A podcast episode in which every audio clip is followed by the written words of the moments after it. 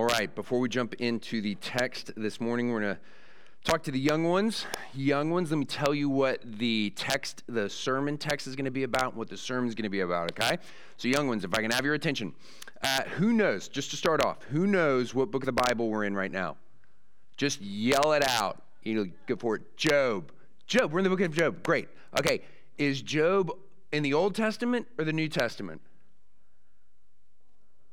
Old. Good. Old Testament. So we're in the Old Testament. Okay. Is it a true story? Yes. Yes, it's a true story. Okay. Here is uh, another story by an old, old famous writer. It's called G.K. Chesterton. Uh, this is kind of a true story. Okay, let me read this to you. There was a young boy that was given a choice. He could become gigantic or he could become teeny tiny, super small. And the boy chose to be gigantic. His head touched the clouds. He waded through the Atlantic Ocean like it was a pond. He scooped up whales in his hands and he swished them around like tadpoles. Uh, he scooped up whales. He skipped in a couple of leaps from one edge of the U.S. to the other. He kicked over a range of mountains just because he didn't feel like stepping over them. And when he got tired, he stretched out across Nebraska and Ohio, flopped one arm into the Dakotas and another arm into Canada. It was magnificent. It was exhilarating. It was mesmerizing for about a day. And then it was boring. And the gigantic boy, when he was bored, he daydreamed about what if I had chosen to be small?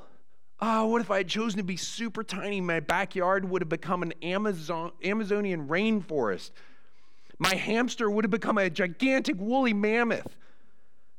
Uh, uh, uh, I could go riding on the back of a butterfly. I could go check out the most awesome caves that worms had made. A tub of ice cream would have become my winter playground. Life would have been so much more awesome if I had chosen to be small. Everything would have been bigger and more magnificent. Okay, so that's the story. Big or small? I should have asked you all at the beginning what you would have chosen. But let's just assume now you would all say, ah, small. Uh, the Bible says, the Bible says we are supposed to be like that kid at the end, that we are supposed to know our smallness and know God's bigness. That is what the Bible calls the fear of the Lord. Kids, did you know that the Bible tells us that we are supposed to fear the Lord? Does that sound like that's in the Bible? It doesn't. It doesn't sound like it's in the Bible, but give us what crazy, crazy, crazy. It is. It's in the Bible. We're going to read about it today. That what we're supposed to do, like if you want to be super, super wise and get what's going on in life and in the world, the, what you need to do is you need to fear the Lord. And that doesn't mean to be scared, like, you know, scary movies or like a scary dog. It doesn't mean to be scared of God. It means that you believe and you love that God is so, so, so, so, so, so, so much bigger than you and so much more awesome than you. And that He's in control of life and you're not and that that's actually a good thing. That's what it means to fear the Lord, that he's really, really, really big. Job, so we're going to talk about Job. Job is really suffering, and he doesn't know why. And he's really, really sad. He's really, really scared. He's really, really confused. But then he says, But I'm still going to fear the Lord. That God is still bigger than all of this, and that he's still good. And he knows what's going on. And he's not left me, and he still loves me, and he is going to save me. That's what we're going to see today. So, kids, if you want to be wise, if you want to get what's going on in life, whatever's happening to you, if you want to be wise, you want to fear the Lord. You want to look at Jesus and know that He is so, so, so, so big, so much bigger than us. Know that He is so perfectly good that we're actually sinners who need Him and that he did what we cannot do for ourselves. This is how big Jesus is. He came and lived for us and died for us to save us. That's how big the gospel is. That's how much God loves you. If you believe in that, that is the fear of the Lord, and it's a good thing. God's in control no matter what. So, here we go. Back into the book of Job. We keep saying that the book of Job is about conflict. In a word, conflict. That Satan comes along and he challenges God that since the fall, mankind belongs to him. And God challenges Satan's challenge. Well, have you seen my servant Job? I am saving a people by grace. And Satan challenges God's challenge that God's promise of grace is a lie, it's empty. Job is not a real believer. No one is, and that makes God a liar too. Grace is fake. God says, challenge accepted. Job is now the test case of the truthfulness of God's gospel of grace in a fallen world which is so scary because if Job loses his faith, then grace fails. The gospel is a lie, then God loses, and we lose. It's kind of a big deal. Satan has relentlessly attacked Job. We've seen Job now descend into despair. And Job at this point is debating, he's done, he's done debating his comforters. He's in despair, but he's no longer debating them. He's actually silenced them and now he's become the teacher. So, in despair, and yet here's Job teaching. So, a lot of, uh, you know, there are commentators out there, scholars who think Job 28 is really out of place, doesn't really fit. As in, how is Job throwing down wisdom like this when he's in the depths of despair like this? Especially when this wisdom doesn't seem to last and he comes out of it and he starts despairing again right after Job 28. Let's see. Just heads up, this is the hinge of the book of Job. Please stand for the reading of God's word, Job chapter 28. It looks long, but it's a poem. It's maybe the most beautiful poem that's ever been written. Uh, certainly about uh, wisdom. So, follow along with me. This is Job. Surely there is a mine for silver and a place for gold that they refine. Iron is taken out of the earth, and copper is smelted from the ore. Man puts an end to darkness and searches out to the far, farthest limit the ore in gloom and deep darkness. he opens shafts in a valley away from where anyone lives. They're forgotten by travelers. They hang in the air, far away from mankind. They swing to and fro. As for the earth, out of it comes bread, but underneath it is turned up as by fire. Its stones are the places of sapphires, and it has dust of gold. That path no bird of prey knows, and the falcon's eye has not seen it. The proud beasts, they've not trodden it. The lion has not passed over it. Man puts his hand to the flinty rock and overturns mountains by the roots. He cuts out channels in the rocks, and his eyes sees every precious thing. He dams up the streams so they do not trickle, and the thing that is hidden he brings out to light. But where shall wisdom be found? Where's the place of understanding? Man does not know its worth, and it is not found in the land of the living. The deep says, It is not in me, and the sea says, It is not with me. It cannot be bought for gold, and silver cannot be weighed as its price. It cannot be valued in the gold of Ophir and precious onyx or sapphire. Gold and glass cannot equal it nor can it be exchanged for jewels of fine gold. No mention shall be made of coral or of crystal. The price of wisdom is above pearls.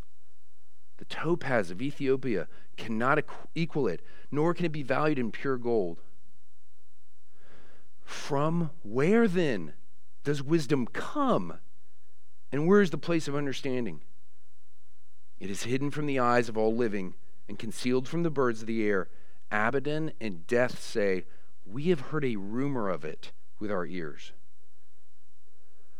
God understands the way to it, and he knows its place. For he looks to the ends of the earth and sees everything under the heavens. When he gave to the wind its weight and apportioned the waters by measure, when he made a decree for the rain and a way for the lightning of the thunder, then he saw it and declared it. He established it and searched it out. And he said to man, Behold, the fear of the Lord, that is wisdom. And to turn away from evil is understanding. The word of the Lord. Please be seated. The, the Welsh pastor David Martyn Lloyd Jones, in his book Spiritual Depression, wrote Have you realized that most of your unhappiness in life is due to the fact that you are listening to yourself instead of talking to yourself?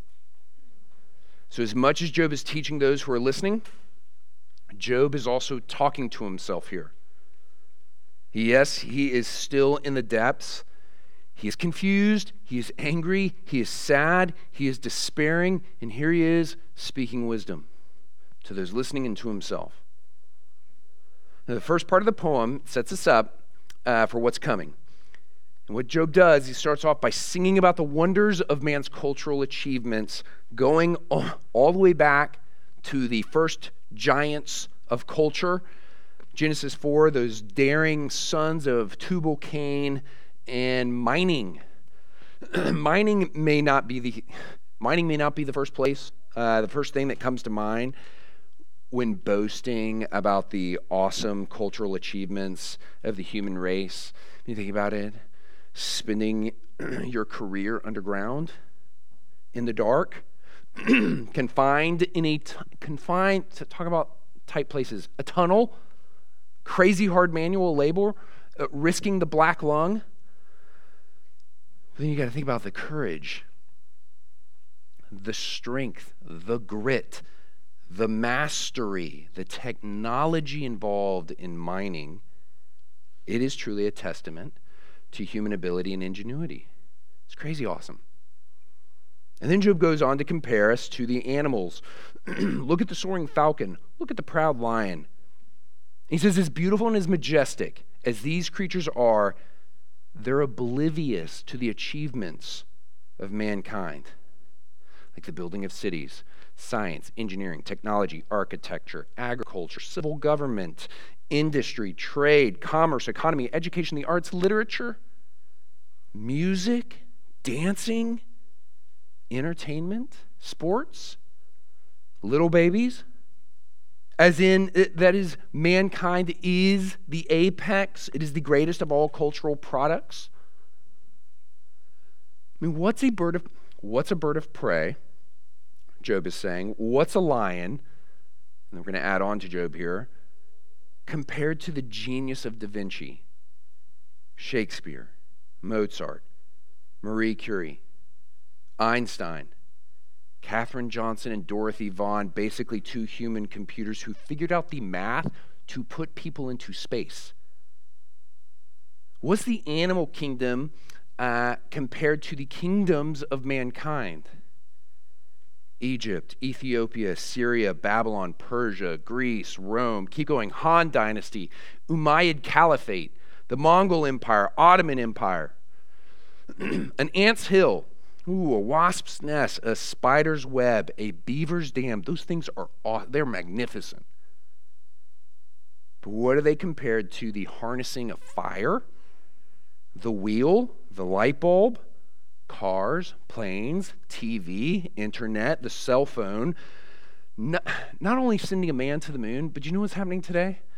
The dueling billionaires are racing into space to start space tourism.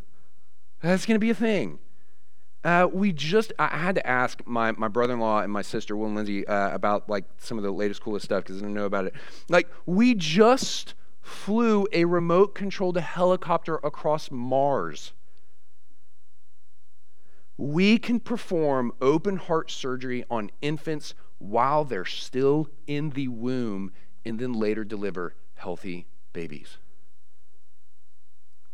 Taylor Swift. I mean, are you kidding me? Like, look how far we have come. Look what we can do.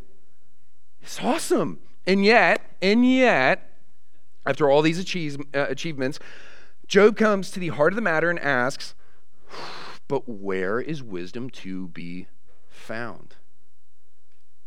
And he says, I'll tell you where wisdom is not found. And here's the punchline wisdom is not something that can be found in creation, which is really is, is a punch. as awesome as mankind's technological, scientific, artistic, cultural achievements are, humankind is not able, either by the techniques or the treasures of creativity, to attain wisdom. There are lots of worldly philosophies out there that claim to be wisdom that the world is running with uh, right now. Way too many to name, but a few are worth mentioning because they are making headway into the church today. So let's see if I can make some people mad. Um, worldly philosophies, and really, I'm not trying to make any, like, really, this is the stuff you just don't want to say. And you have to say it. So, worldly philosophies claiming to be wisdom, like uh, philosophy, worldly philosophy of identity, as in be true to yourself Go inside and demand not just tolerance, but affirmation from the world of who you say you are. And if anyone doesn't give it to you, they're doing you some kind of violence. The philosophy of Marxism, as in you do not look outside the bounds of the material world to find any meaning. There is no meaning outside the material bounds, rather, the meaning of life and the meaning of history, the meaning of humanity. It is found within the bounds of the historical process. The historical process is one of oppression and liberation of dominant groups and marginalized groups. Nationalism, this Christian nationalism with the goal of Christianizing America that is it's been in the church it's making more headway in the church uh, uh, the goal of christianizing america through through the church and various political means as if america was founded and should forever be a christian state as if the goal of the church was to get the church back to what israel was which is a theocratic state as if the church was the mouthpiece of one particular political party then there's the health wealth prosperity philosophy that says God wants you to be happy. And if you're good, he'll bless you in this life. And if you're bad, then he'll bring suffering to you until you repent like a good little boy or girl. The goal is pleasure, it's comfort, a life of suffering. It has no meaning. Okay, what these worldly philosophies have in common is that they're seeking wisdom within the bounds of creation. And Job says that it's not only that that's not only possible, that's actually foolishness. You can't scientifically probe your way to wisdom. You can't philosophize your way to wisdom. You can't buy wisdom. Another pastor put it this way science, technology, our cultural creativity, it cannot give you the answer to the meaning of life. And it cannot answer the problem of evil and suffering I told you all this before. Many of y'all came up to me afterwards and said, I don't believe that story's true. I'm telling you, this is true. At least my professor told me this is true. my seminary professor, David Wells, tells a story about visiting his native home in South Africa. This is years ago. He's walking along a reef on a beach with his old pastor friend, and his friend stops him at one point and says, Okay, right here, two weeks ago, one of my church members was standing right here in this very spot looking out at the ocean when all of a sudden a great white shark leaps out of the water, grabs her, and takes her under. She was never seen again. She was a lovely young girl, strong in her faith, active in serving our church. Can you explain to me why God would allow such a senseless act of violence to befall one of his children? And at that point, David Wells says, Let's just get off this reef. And there was no negligence on the part of the girl or the lifeguards or her family or friends. There's no one to blame. And people want to look at that and they want to say, see, that suffering right there, that was pointless. The truth is, there is no world philosophy, there is no religion that has an answer for that. And every other religion and every other world philosophy will respond, well, yeah, neither does the Bible. Because the God of the Bible would not allow such pointless suffering. Eh, and yet the world is full of pointless suffering like that. So your God of the Bible can't exist. Or he's not all powerful, or he's not all loving. But that is because the world does not have wisdom in her. Wisdom is not found, Job says, is not found in the land of the living. Wisdom is not found in the land of the dead. That is crazy. Death, the most powerful, unstoppable force in all of creation, and even right here, building up to the crescendo of the poem, the grave and death itself confess they have only heard a rumor of wisdom, and they don't have it either. So, in the last part of the poem, the question comes up again, but Job asks it a different way. The question was, Where can wisdom be found? And now, in the awesome beauty of Hebrew poetry, building on itself with parallelism and contrast, the question becomes from where then does wisdom come? He's moved from where is it found to, okay, so where does it come from? As in, you cannot find wisdom, you have to receive it. You have to receive it from the one who possesses it. Job says the one, the only one who possesses it is the creator, Lord of the universe, whose creation testifies to his wisdom. So think about it, as all of creation was made by God's word, Genesis 1 type stuff, let there be light, and there was light. Wisdom is the word of God's will. God made the world according to his wisdom, Job says, which means there is order, there is beauty, and it does all make sense. But, Job says, that only God, only God can see the whole thing. So, if we're going to get wisdom, we got to get it from the one who's got it. The, uh, the Russian premier, Khrushchev, he's giving a speech about the glories of atheism, and at one point he says, Listen, we just sent a, cosm- a cosmonaut up into space, and he says, uh, I, am probably mispronouncing the astronaut's name, uh, Gagarin, he flew into space, but didn't see any God there. And C.S. Lewis wrote a nice little rebuke to this. He says, If there is a God, we certainly don't relate to him as people on the first floor of a building relate to people on the second floor. We would relate to God the way Hamlet relates to Shakespeare. And the only way Hamlet is going to know something about Shakespeare is if Shakespeare reveals himself in the play. And the only way we're going to know who we are, the meaning of life, the meaning of history, creation, is if God, the playwright, reveals himself and his wisdom to us. And thankfully, he has in his word, in the special revelation of his word. And, and we're doing this right here. Let's be really, really clear.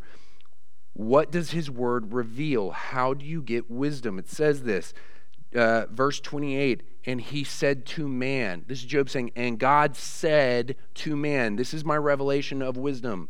How do you get wisdom? Job says, Behold, the fear of the Lord. That is wisdom. Okay, now let's be super duper clear, building, on what we told the kids. Uh, what does it mean to fear the Lord? Because it sounds like it, it does sound like it's a command to be scared of God, which we don't like. Okay, no, but fear is the right word. Fear is the right word here. Think of our fear of fire. We don't we don't treat fire lightly. We treat it with respect. We respect it. Uh, we, we stare at it. We sit in awe of it, in awe of its heat and its beauty.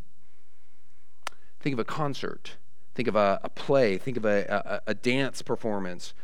You're in awe before it. And if you notice some fool next to you gabbing away on their phone, you want to point out their foolishness and instill a little fear in them. In one of C.S. Lewis's uh, Chronicles of Narnia, see, there's no like moans when I say C.S. Lewis, Chronicles of Narnia. I say Tolkien, You uh, whatever. And one of C.S. Lewis, this is great too. One of C.S. Lewis's Chronicles of Narnia's uh, tales, there's a scene there's a scene, this is in The Silver Chair. This is kind of one of the later books in the, in the series. There's a scene where there's a young girl named Jill, and she's trying to get a drink of uh, water by the river. She, she's new to Narnia. She really doesn't know what's going on. She's, she's really thirsty, and there's a problem. Aslan, who is the Christ figure in Narnia, uh, and, he, and he's a lion, uh, he's by the river. And so she's terrified. And he says to her, Are you not thirsty? said the lion. I am dying of thirst, said Jill. Well, then drink, said the lion. May I, could, could I, would you mind going away while I do? said Jill. And the lion answered this only by a look and a very low growl. And as Jill gazed at its motionless bulk, she realized that she might as well have asked the whole mountain to move aside for her convenience. The delicious rippling noise of the stream was driving her nearly frantic. Will you promise not to um, do anything to me if I do come? said Jill. I make no promise, said the lion. Jill was so thirsty now that, uh, without noticing it, she had come a step nearer. Do you eat girls? she said. I have swallowed up girls and boys, women and men, kings and emperors, cities and realms, said the lion. And it didn't say this as if it were boasting, nor as if it were sorry, nor as if it were angry. It just said it. Well, I dare not come and drink, said Jill. Then you will die of thirst, said the lion. Oh, dear, said Jill, coming another step nearer. I suppose I must go and look for another stream then. There is no other stream, said the lion. Okay, there is a right fear with something really, really good. And it's that thing of you know you're not that good in the presence of that thing that is really, really good. You know you're not in control and that you have to submit to the thing that is really, really good. And so it is our reverent acknowledgement that we and that this world that we're totally subject to our creator and we need him. That's the fear of the Lord. That is wisdom. And you start to get wise when you stop looking for wisdom apart from God and His Word. You advance in wisdom as you think on God's Word. As in His, like, what is wisdom? God's Word, His revealed will of what is good and moral. Like what you should do and what you shouldn't do, what you should say and shouldn't say, what you should think and shouldn't think, what's right, what's wrong. Like wisdom is, is God's revealed will of what is real. Like how the world and how your heart, how those things work. Wisdom is God's revealed will in His Word of what you can know and what you can't know. Like what's true and how you know what you know and how you know what you don't know. As in, that means we don't and we won't know everything in this life, no matter how much, how much we advance in culture. And so we are to fear God. And this is where it comes back to Job. We were to fear God even in suffering and even in the face of evil. And we were to give up that control and know that He is still all good, all powerful, beautiful, even in suffering, even in the face of evil to trust that He's in control when it doesn't look like it, that He's loving you even though it feels like He's far away. There was one of those. Um, there was one of those doctor's visits uh, where uh, all three kids, all three of our kids, needed to get a shot, and they were, quote, wise to it. Uh, and we're asking Ryan about it beforehand, and Ryan is trying not to cause unnecessary drama before the big moment. So she did all she could do to calm their fears. And then the moment comes. The doctor walks in with the shot and bananas. Like two of the kids, she called me up right after. Two of the kids are literally dodging the doctor and Ryan, bouncing off the walls, the table, the chair, uh, uh, uh, scream, begging, begging for mercy. Please don't. Please stop. The other one is in the corner screaming, ah! It's chaos. And Ryan calmly restrains each child one by one, lovingly speaking tenderly to them. And what Ryan was doing in bringing that suffering to these kids was love. And they still felt betrayed afterwards. Try to explain vaccines all you want to little children. Did it make a difference to you when you were three? No. And it's the same. It's the same for God and us, except the distance between the wisdom of God and the wisdom of every person in this room is infinitely greater than the, dif- than the distance between the wisdom of every adult in here and every child. God made the world according to his wisdom, which means there is order and there is beauty. And it does all it does, it all makes sense, but only God can see the whole thing. Uh, I heard another pastor point this out. This is so helpful. He said there are basically two kinds of fools in the world who haven't received this wisdom. There are moralistic fools, like Job's three, like, like we just heard last week, like Job's three comforters. They get cre- these the moralistic fools. They get creation. Uh, that there's the God of creation, but they deny the fall. They essentially deny that mankind is broken by sin and they deny redemption. That God is saving a sinful people totally only by grace through faith in this Savior. So the moralistic fool will say, listen, if you do right, God will bless you in life. If you do wrong, God will curse you in life. And then there are the relativistic fools who get the fall. They, they, you know, the moralistic fools get creation, the relativistic fools get the fall. They get the brokenness of the world. But they deny creation and they deny redemption. So the relativistic fool says, well, there is, there's no order, there's no God, and so I decide what's right and what's wrong for myself.